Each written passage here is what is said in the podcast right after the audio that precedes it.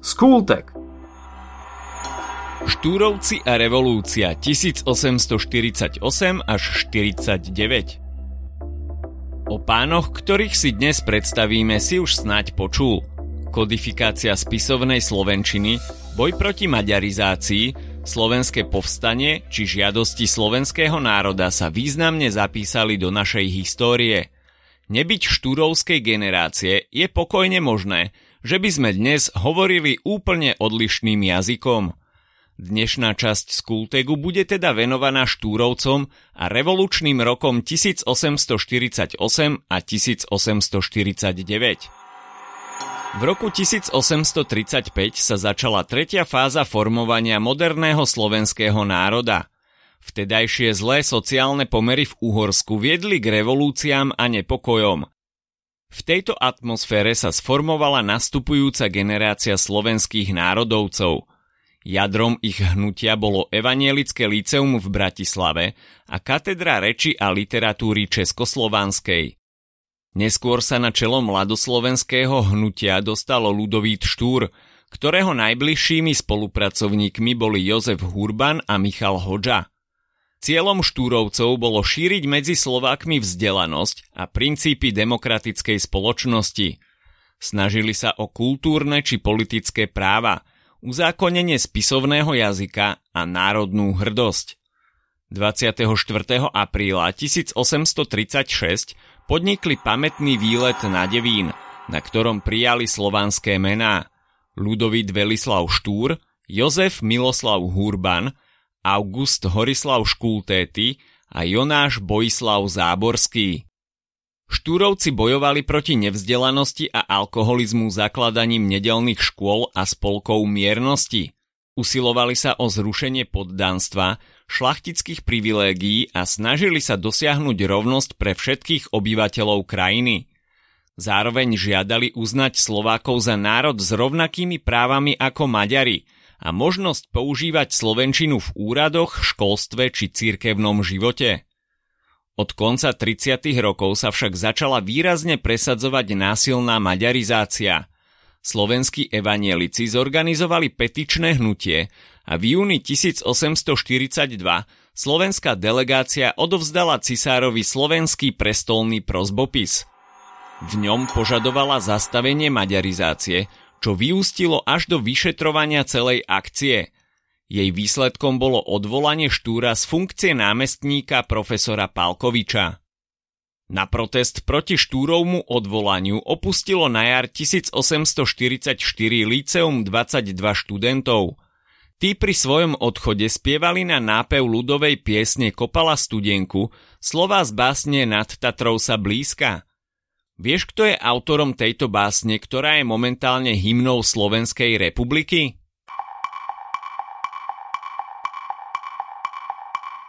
Štvorstrofovú báseň Nad Tatrou sa blízka napísal Janko Matúška. Po odvolaní z funkcie sa Štúr sústredil na zjednocovanie slovenského národného hnutia tým, že sa pokúšal uzákoniť spisovný jazyk Slovákov. Najrozsiahlejším jazykom bola kultúrna stredoslovenčina, ktorá navyše plnila zjednocovaciu úlohu medzi východným a západným Slovenskom. sedemnásteho júla tisícosemstoštyridsaťtri sa po boku Hodžu a Hurbana vydal do Dobrej Vody pri Trnave, kde im Ján Holý udelil požehnanie. Kodifikačné dielo Náuka reči slovenskej stanovilo pravidlá, ktoré ešte nepoznali y, dôsledne označovali mäkkosť v slabikách detene le a dvojhlásky zapisovali pomocou písmena je. V októbri tisícosemstopäťdesiatjeden prebehla Hodžovsko-Hatalovská reforma, ktorá tieto pravidlá skorigovala a s menšími úpravami platí dodnes. Po kodifikácii spisovnej slovenčiny Štúrovci od roku tisícosemstoštyridsaťpäť vydávali dvojtýždenník Slovenské národnie noviny s prílohou Orol Tatranský a o dva roky neskôr sa štúrovská slovenčina stala celonárodne používaným jazykom. Roky tisícosemstoštyridsaťosem a tisícosemstoštyridsaťdeväť boli revolučnými vo veľkej časti Európy, vrátane Habsburskej monarchie. trinásteho marca tisícosemstoštyridsaťosem bol vo Viedni zvrhnutý nenávidený Metternichov policajný režim a otvorila sa cesta demokratickým premenám.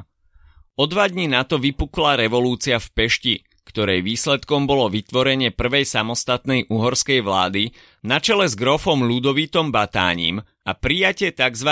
Marcových zákonov uhorským snemom, zasadajúcim v Prešporku, teda v Bratislave. Nové zákony znamenali zrušenie poddanstva, zaručenie základných ľudských a občianskych práv či ustanovenie samostatnej, od Viedne nezávislej uhorskej vlády. Maďarská liberálna šlachta sa snažila vytvoriť jednotný maďarský štát, čím narazila na odpor nemaďarských národov Uhorska, predovšetkým Slovákov. Ich poprední predstavitelia rozvinuli svoju činnosť a usilovali sa rôznymi spôsobmi a prostriedkami zamedziť pokračovanie nadvlády maďarského národa a zabezpečiť uznanie svojich národných individualít a rovnoprávne postavenie v štáte. Slovenskí národní činitelia zaktivizovali svoju činnosť, no dostali sa do poriadne zložitej situácie. Potreby doby vyvolali vznik nových prvkov v slovenskej národnej politike i spoločenskom vedomí. Niekoľko rokov trvajúca politická činnosť obrodencov vyvrcholila vystúpením Štúrovcov, ktorí koncipovali slovenský národný program. Najucelenejší slovenský politický program počas revolučných rokov niesol názov Žiadosti slovenského národa. Boli prijaté desiateho mája tisícosemstoštyridsaťosem v Liptovskom Mikuláši, a podnet na ich prijatie dali Ján Francisci spolu so Štefanom Markom Daxnerom. Cieľom bolo prehlbiť marcové zákony, teda znížiť pôsobenie šlachty a vytvoriť demokratický režim v Uhorsku. Žiadosti slovenského národa boli adresované uhorskej vláde, Palatínovi a kráľovi. V štrnástich bodoch zhrňali slovenský národnopolitický, kultúrny a sociálny program.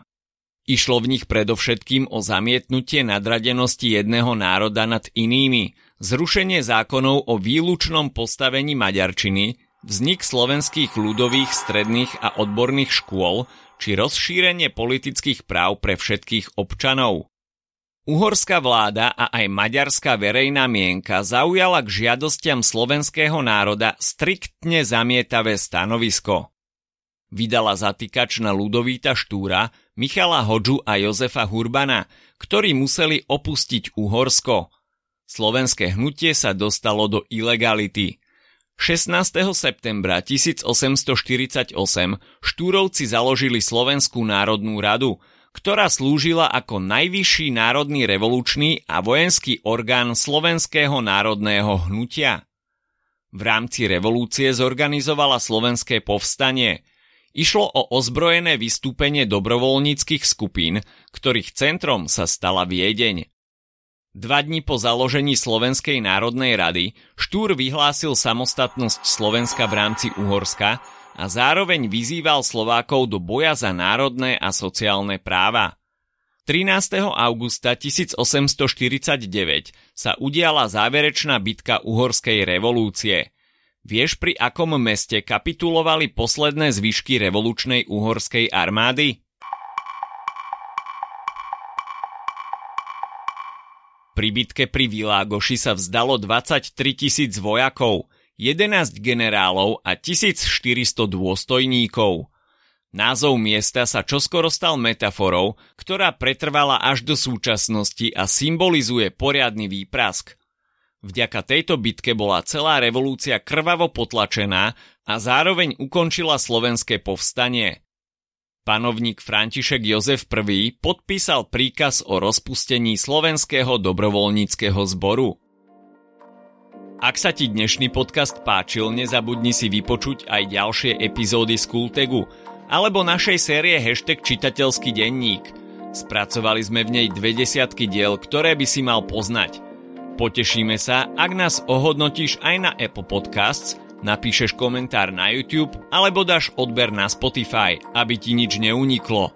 A nezabudni o nás povedať kamošom. Počujeme sa pri ďalšej časti Schooltagu.